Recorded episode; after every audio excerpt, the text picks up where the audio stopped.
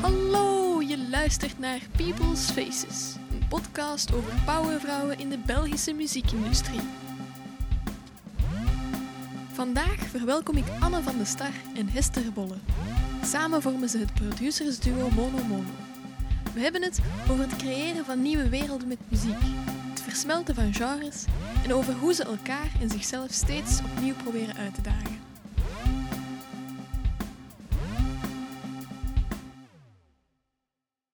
Dag Anne en Hester. Welkom op de podcast. Samen zijn jullie Mono Mono, een producersduo. Ehm, kunnen jullie jullie zelf misschien even voorstellen? Hallo, Mo. Hoi. Hallo, Eh, wij zijn Hester en Anne. Anne. Wij zijn Mono Mono en wij maken samen elektronische muziek. Ik eh, speel zelf ook viool erbij. En Anne gebruikt ook nog extra instrumenten. Eh, het is niet alleen laptop En allebei stem. en stem. Ja, Ja. inderdaad. Super cool. Voor de mensen die jullie Mono Mono nog nooit hebben gehoord, ik heb enkele knipsels uit reviews gehaald. En volgens reviews klinkt Mono Mono als elektronische brouwsels, feerieke synthgolven, bulldozer techno, sound tsunamis, experimentele elektronische geluidsalchemie. Dat is Ja. best juist, zou Ja. ik zeggen. Ehm, ik wil eerst even focussen op jullie als individuele muzikant, dus los van Mono Mono. Jullie hebben allebei een formele kunst- of muziekopleiding gehad. Om een opleiding te starten in muziek moet je al best gebeten zijn. Is er voor jullie ooit iemand geweest dat jullie heeft geïnspireerd om verder te gaan in muziek? Ja, ja, zeker als violist, want ik heb eigenlijk een klassieke vioolopleiding gedaan.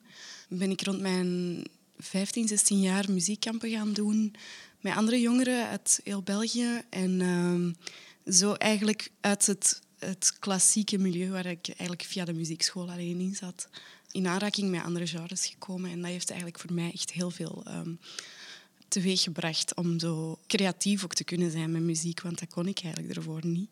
En eigenlijk de, de, de mensen die die stages begeleiden, dat waren supergoeie violisten. Dat was altijd zo succesvol dat wij nadien nog groepjes hadden in die eh, daarna. Ja, dat was eigenlijk echt superleuk om dan zo te zien. De violist van Trasseur bijvoorbeeld, Edwin van Vinkerooyen, die vroegen dan ook nadien om, um, om samen te spelen en zo. Allee, eens dat wij dan dat ik dan ook op conservatorium zat, dat je dan echt met die voorbeelden, uh, die violisten, echt uh, ook kunt samenspelen effectief. Dat is echt uh, super tof. Um, en ik had echt zo het gevoel na een aantal jaar dat ik mijn dromen eigenlijk al had waargemaakt door met al die mensen te kunnen samenspelen. Dus dat was echt tof. Um, Wouter van den Pelen was ook zo iemand. Ja, dat, dat, zijn mensen. Je volgt daar dan les bij en je leert dingen en dan... Hm maak je samen muziek. En dat is wel heel tof aan muziek ook, dat je samen kunt praten eigenlijk of gesprekken hebben. Ja. Muziek als taal, universeel ja. medium ja, eigenlijk. Hè? inderdaad. En je zegt, je hebt een klassieke opleiding gedaan ja. in viool, conservatorium. Was het voor u een logische stap om nu verder te gaan in elektronische muziek? Uh, ja, eigenlijk wel, omdat ik, ja, ik, ik ben eigenlijk viool gaan studeren, klassiek, omdat dat hetgeen was dat ik het beste kon. Maar zo dat creatieve heb ik altijd wel willen doen en dat zat veel te weinig in die opleiding en dat miste ik echt. Mm. En daarmee dat ik na die opleiding toch echt dat klassieke terug even aan de kant heb gezet om, om terug weer met muziek te kunnen knutselen en uh, opnames te kunnen maken. En daar was mijn leerkracht sound design echt een enorm goede uh, motivator in, ook om mij uh, zelf te helpen mijn viool terug op te pakken en op te nemen. Ja. En live, hoe dat ik die twee kon verbinden, eigenlijk, die viool en die elektronica. En Anne, jij hebt een master gehaald in mixed media in Gent. Ja. Die opleiding omvat verschillende kunstdisciplines. En ik ben te weten gekomen dat jij muziek of geluid benadert als beeldhouwwerken. Ja. En je werkt ook heel veel vanuit de intuïtie. Ik vind dat een super unieke visie op muziek en geluid. En ik vraag me eigenlijk af hoe dat zich dat precies heeft ontwikkeld. Ehm, toen ik mijn master deed in uh, Gent, mixed media, wou ik eigenlijk op een gegeven moment niet meer met beelden werken, maar alleen nog wel met materie. Dus Mm. probeerde ik gewoon volledig het beeld te schrappen en maakte ik eh, donkere ruimtes waar ik ging experimenteren met de klank van uh, objecten. En zo bedacht ik een beetje dat dat een beetje eenzelfde vorm had als beeldhouden, maar dan in tijd. En heb ik zo rare klanksculpturen noemde ik dat dan. Het was, het was een beetje anders, want het ging uit vanuit performance en tijd en duration, time performance. Dus zo'n totaal andere aanpak dan muziek maken, waarin het ging over uh, abstractie van materie te onderzoeken. Ja. Zoals je hoort is dat zo heel vaag. maar dat, Nee, dat, supercool. dat was echt ehm, heel anders. Maar ook, je sprak zojuist ook over iemand die je inspireerde, was ook echt een docent, een saxofonist, Esther van Rooij, die dan alle beeldend kunstenaars ook probeerde te enthousiasmeren om met sound te werken en hoe je kan verhouden als beeldend kunstenaar tot klank en hoe je dat kan structureren. Die heeft dat wel zo aangewakkerd. Dat was echt heel interessant. Ja. En als jullie duo Mono Mono, zien jullie jullie shows ook als performances? Ja, toch wel. In het begin waren wij echt heel, heel veel meer gefocust, denk ik, op gewoon in die wereld zitten en niet bezig met wat er gebeurt met het publiek. maar Klank eigenlijk, ontdekken, Ja. improvisatie dan op Ja. dat moment. ja, dit is eigenlijk de klank die ons samen heeft gebracht. Hè, want ik Ja. vanuit mijn opleiding sound design. Dat, was dan eigenlijk, dat, dat ging heel goed samen met, met wat Anne dan ook naartoe was geëvolueerd of zo. Maar dan eigenlijk door te spelen en op de duur begint je wel ritmische elementen toe te voegen. En, en allee, je blijft dan niet gewoon bij, bij iets zweverig of zo, maar wilt je wel zo eh, meer actie-reactie of zo teweeg brengen. Ik denk dat we daar dan ook heel extreem in zijn beginnen gaan. Allee, als je zo ook die reviews hoort, dat is, dat is echt een beetje dat, hè? Zo proberen iets teweeg te, te Ja. brengen bij het publiek. Omdat je soms, ja, soms ook je eerste concertje speelt je zo in een ruimte waar misschien niet zoveel volk is. Of je, je wilt zo er iets uithalen of zoiets teweeg brengen. Ik denk dat een van onze eerste afspraken ook was, of afspraken, eh, zo geen concessies te maken en gewoon alles te doen, ook al, Ja. al onze guilty pleasures gewoon Ah, in dat project te stoppen. En dat evolueert en dat blijft evolueren. En dat was voor mij superleuk, omdat het dat project spannend maakt. Ja. En nu meer en meer zijn, er wel, zijn we richting bepaalde songstructuren aan het gaan. Of we hebben veel meer afspraken gemaakt om eh, de tijd mee te structureren. Maar ook om dan meer een verhaal te kunnen vertellen. Want voorheen kon dat nog wel eens uitlopen. Ja, inderdaad. Hè. Als je zo een voorprogramma speelt of je speelt echt zo op een festival, je moet echt wel zo een beetje zien dat je binnen dat half uur bepaalde dingen laat zien. En dan zijn wij wel veel meer geëvolueerd inderdaad naar vaste structuren. Soms is er echt nog wel veel vrijheid binnen die structuren. Soms ook veel minder. Maar het is wel leuk om ook om de, de afwisseling te hebben of zo. En eh, ja, de laatste tijd zijn wij ook veel meer met lichten erbij. Ehm, wat, gebeurt er, ja, wat gebeurt er als die lichten nu meeflakkeren? Want je merkt soms hè, dat, dat het, de beleving veel minder is als, als er gewoon zo een spotlight op je gezicht staat, terwijl dat je muziek iets totaal anders zegt, dat dat niet over je gezicht gaat. Dat we dat wat meer in Ja. eigen handen nemen. Ja. Eh, door de, ehm, een van ons voornemen was dan ook om ons licht zelf te kunnen doen. Dat is nog niet... Ja, dat lukt een beetje.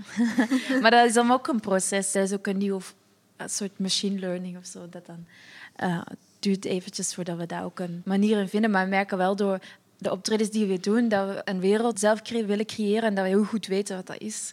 En dat is eigenlijk heel fijn om te weten dat je een visie hebt daarover. En probeer gewoon op een best mogelijke manier die visie te kunnen vertalen naar het publiek. Ja. En zo qua live shows, hebben jullie al een favoriete show gespeeld tot nu toe? Is er eentje dat er met kop en schouders bovenuit steekt? Dat is grappig. Soms, soms ben ik super blij en is Anne minder blij of omgekeerd. Ja. Maar er zijn een paar momenten geweest dat wij echt zo het gevoel hadden, maar dit was echt superleuk. En dan hebben we nadien ook onderzocht waar ligt dat nu aan, dat dat eigenlijk wel echt werkte. Ja. Eén keer was bijvoorbeeld in de studio, dat was super fijn om heel dicht bij het publiek te staan. En omdat wij zo het gevoel toen hadden van we hebben geen podium, we stonden echt achter een tafel, hebben we dat ook onze live set losgelaten en hebben we toen meer geïmproviseerd en dat was super tof. Een ander voorbeeld was toen er live visuals werden gedaan door eh, We Are Robots. En toen merkte je ook, omdat die visuals meebewegen op je muziek, doet dat heel veel. Ook met u als performer. Niet per se alleen met het publiek, maar ook als performer voelt je ook u veel meer in die wereld zitten. En toen had ik ook wel echt het gevoel van, amai, oké, het geluid is moeilijk en dit en dat, maar wat er hier gebeurt, dat is echt heel tof en speciaal. Ja. Ja. En tijdens zo'n shows Jullie improviseren voor een deel ook. Ja. Hebben jullie soms het gevoel dat je heel erg moet nadenken over waar dat je mee bezig bent? Of laten jullie dat volledig los? Want waar stopt de improvisatie en waar denken jullie van oké, nu gaan we echt een vaste song spelen? Is daar een bepaalde structuur in qua shows? Is dat bij de ene shows dat het eigenlijk het grotendeels improvisatie is? Of een andere show dat jullie zeggen oké, nu houden we ons echt vast aan de, de nummers die we hebben uitgebracht? Ik denk als we ons boeken voor onze live set, dat is ook weer anders. Uh, want als we ergens spelen waar die live set misschien niet helemaal voor werkt, omdat die veel harde beats heeft, gaan we ons wel aanpassen. Ja. Maar als ze echt vragen dat, ze onze, dat we onze live set moeten spelen, dan volop. dan spelen we gewoon Ja. de live set. Daar hangt er zo'n beetje vanaf. Ja. Ehm, Ja. Ik. En in die, in die live set zijn er echt wel nummers, maar ook nummers die vrij zijn. Allee, nummers waar dat er een kader is waarin dat wij Simpel spelen. gezegd, er kan bijvoorbeeld alleen een beat doorlopen en dan wordt geïmproviseerd op die beat. Ja. En dat is dan een gesprek tussen ons twee. Maar die geluiden, of de geluidswereld, die is wel bepaald. Ja. Het is gewoon ja, luisteren en bepaalde cues die zijn afgesproken. Ehm, Ja. ja. En dus eh, even terug, eh, we blijven even bij die improvisatie en dat experiment. Zijn jullie met Mono Mono begonnen met de gedachte, oké, we zijn hier met een project bezig, we hebben bepaalde doelen vanaf het begin, we willen gaan spelen of we willen een EP uitbrengen of weet ik veel? Of is dat echt gegroeid uit, we zijn gewoon heel casual samen beginnen spelen en dat klikte, dat klopte echt wel, misschien moeten we hier iets mee doen? Hoe gestructureerd was dat van in het begin? Dat laatste, hè. Ja, Ik denk dat wij allebei heel erg heel veel zagen in de sound die we samen hadden. En dat we dan het gevoel hadden dat we samen tot iets kwamen waar we niet alleen toe komen. Ja. En dat we elkaar samen sterker maken. En toevalligerwijs waren er opeens shows. En dan werden we geconfronteerd van, oei, hoe moeten we dat dan gaan doen? Ja. Dus dat, was eigenlijk, dat kwam eigenlijk toevallig samen. En zo zijn we daar gewoon ingegroeid. ja. Maar de verliefdheid van, verliefdheid van de klank, dat je samen naar een zelfs soort op experiment op zoek bent of zo, Ja. dat verbindt. En dat is ook iets wat, waardoor je door blijft gaan, denk ik. Ja, ja het, het grappige is dat allee, we hebben wel redelijk wat gedaan ondertussen, maar we hebben nog altijd, denk ik, allebei het gevoel van dat we nog maar in het begin zitten van wat we willen Ja. doen. En, en dat dat... Ik kan me niet voorstellen dat er bijvoorbeeld een dag komt dat wij zonder inspiratie zitten. Er zijn boeken vol met ideeën, tekeningen en teksten. En dat zorgt er ook wel voor dat je door blijft gaan of zo. Dat je het gevoel hebt van, we zijn niet uitverteld. En de grenzen van genres zijn bijna onbestaande. Mhm. Zeker bij jullie ook. Ik vind het net heel inspirerend dat jullie zoveel, niet alleen kunstdisciplines integreren in jullie werk, maar ook zoveel genres, zoals bijvoorbeeld uw klassieke achtergrond, Mhm. hoe dat, dat toch wordt geïntegreerd in jullie muziek. En ook jullie single Nico hebben jullie met Dave Sanders gemaakt. Mhm. Er is heel veel wereldmuziek in terug te vinden. Mhm. Vinden jullie dat belangrijk om zoveel genres aan te raken? Ja, ik heb zelf super veel wereldmuziek altijd gespeeld. Dus dat was bijna zelfs toevallig dat Dijf ook met wereldmuziek bezig was. Want ik heb in Gaza bijvoorbeeld ehm, wel Arabische vioollessen gevolgd ook. En allee, dat zit ook wel in mijn spel vanzelf.